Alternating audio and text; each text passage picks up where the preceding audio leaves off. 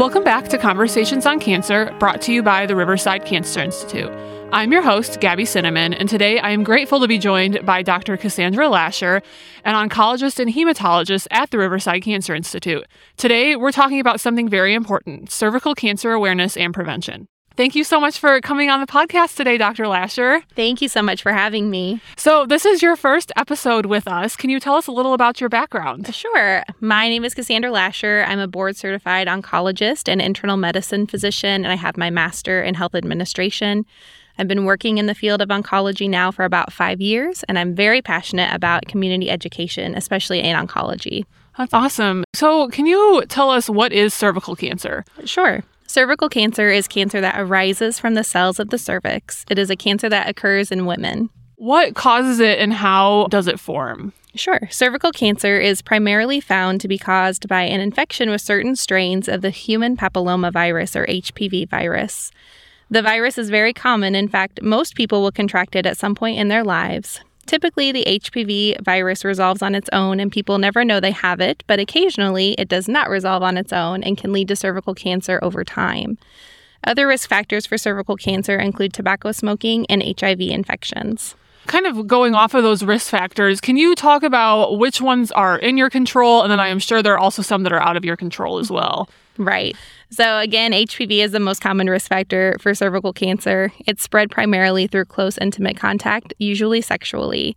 Obviously, our sexual encounters are things that we are in control of. And so, making sure that we're choosing appropriate partners, making sure that we're not having multiple partners, making sure that we're practicing safe sex are things that we are in control of and preventing our risk of cervical cancer. But once we have the HPV virus, there's not much that we can do to reduce that risk of progression to cervical cancer outside of making sure we're getting appropriate screenings. What are some common misconceptions or myths surrounding cervical cancer? A lot of times people associate cervical cancer with promiscuity. And while there is some increased risk of cervical cancer when we have multiple sexual partners, it's not really appropriate to consider that anyone with cervical cancer has been promiscuous in their lifetime. The truth is, there's no way to know if somebody has HPV infections, and one sexual encounter can cause a long term HPV infection. However, there is evidence that delaying intercourse until late teens or older and limiting the number of sexual partners does reduce someone's risk to being exposed to HPV. You mentioned screening earlier. How does that help in preventing cervical cancer? And there are other ways to prevent it. The most important things that a woman can do to reduce her risk of cervical cancer is reducing her risk of HPV infections. Some of the things we do for this are uh, the HPV vaccine, which does protect against the HPV strains that can cause cervical cancer. Currently, the HPV vaccine is recommended for men and women aged 9 to 26 years old. It can be given later in life, and that's something you can discuss with your doctor. Additionally, having a regular pap smear and pelvic exam is important in identifying any precancerous changes on the cervix or identifying the HPV virus itself. This testing can be done through your primary care physician's office or a gynecology office, or there are other screening programs locally that are available for people who are underinsured or uninsured. How does the HPV vaccine prevent cervical cancer? I think when it first came out, there was, I don't know if controversy is the right word, but kind of a stigma around vaccinating kids with the HPV vaccine, which I think unfortunately has died down a little bit, but there's still a little bit of misinformation out there. So if you could talk about how it actually can help prevent cancer, that would be great.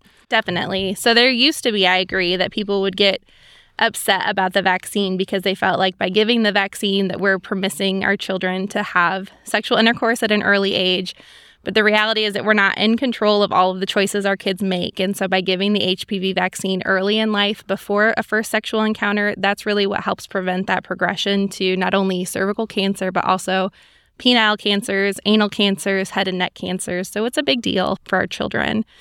The vaccine itself works by preventing infection of two high risk HPV strains, the HPV 16 and HPV 18, which are both primarily responsible for HPV associated cancers.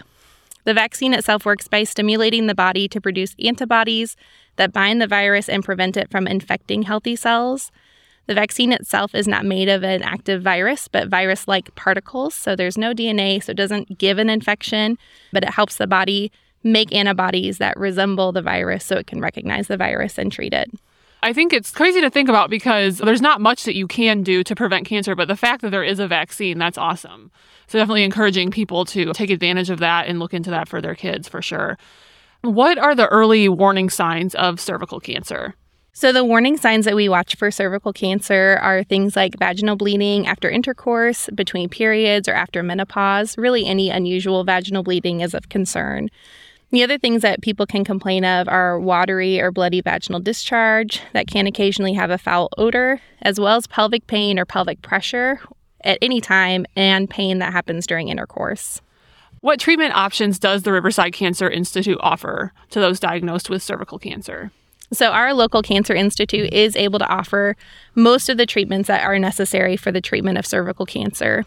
Them on an early stage cervical cancer, typically it's treated with surgery.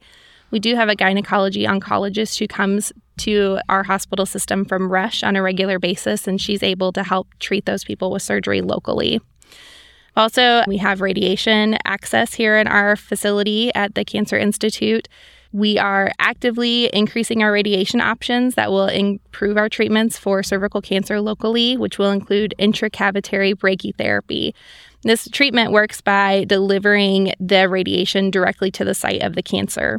And so that's something that we're hoping to have available later this year at the Cancer Institute in Bourbonnais.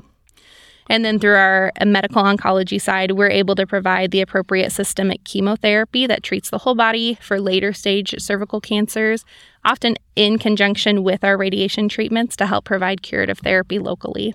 There's awesome. There's so much offered in the community, and you don't have to travel to get that care. And like Dr. Lacher said, there's a lot of exciting things coming to the Cancer Institute later this year. So that's amazing. How has treatment changed over the years? Have there been any new advances or developments, and has the prognosis for cervical cancer improved? Yes. So, cervical cancer itself is having new and new treatments all the time. There's several clinical trials actively underway right now for cervical cancer. But just in the last couple of years, we've been able to get some new treatment options that are targeted treatments for cervical cancer approved, and those are available now to be used in the appropriate patient. Cancer prognosis currently, the five year survival for patients with an early stage cervical cancer is 92%. Oh, wow. That's so great. it's really amazing. Back before we were doing regular pap smears and pelvic exams, we were seeing a much higher rate of late stage cervical cancers and therefore a much higher rate of death from cancer related to the cervix. In the past 40 years, though, we have seen that the rate of death from cervical cancer has dropped 50%. And really, a lot of that is just attributed to pap smears and pelvic exams being a more regular part of our healthcare management. That's awesome. Is there anything else you would like to add? Sure. So, as with all cancers, curative therapy is possible and highly likely when it's identified early and treated appropriately. So if you have a concern, see your doctor. If you don't have a doctor, get a doctor. You need to have someone you can call if you do have an ab- abnormality or concern. Undergoing a regular pelvic exam and pap smear regularly is so important in identifying and treating any early stage vaginal cancers, anal cancers, cervical cancers. Cervical cancer is really a cancer of younger women, so it's most often diagnosed between the ages of 35 and 44. So I think we just have to recognize that we are getting older as women. And as we're getting more into our careers and more into family planning, we do have to make sure we're still taking care of ourselves, even when we're busy doing taking care of everybody else. I would also encourage people to just talk to your doctor about the HPV vaccine, whether it's right for you or right for your children. Anything we can do to prevent cancer is worthwhile. That's a wonderful place to end off on. Thank you so much for coming on the podcast today, Dr. Lacher. And thank you, listeners, for tuning in to Conversations on Cancer brought to you by the Riverside Cancer Institute. For more information, visit riversidehealthcare.org slash cancer. Make sure to leave a review and subscribe on Apple, Spotify, or wherever you listen to our podcast.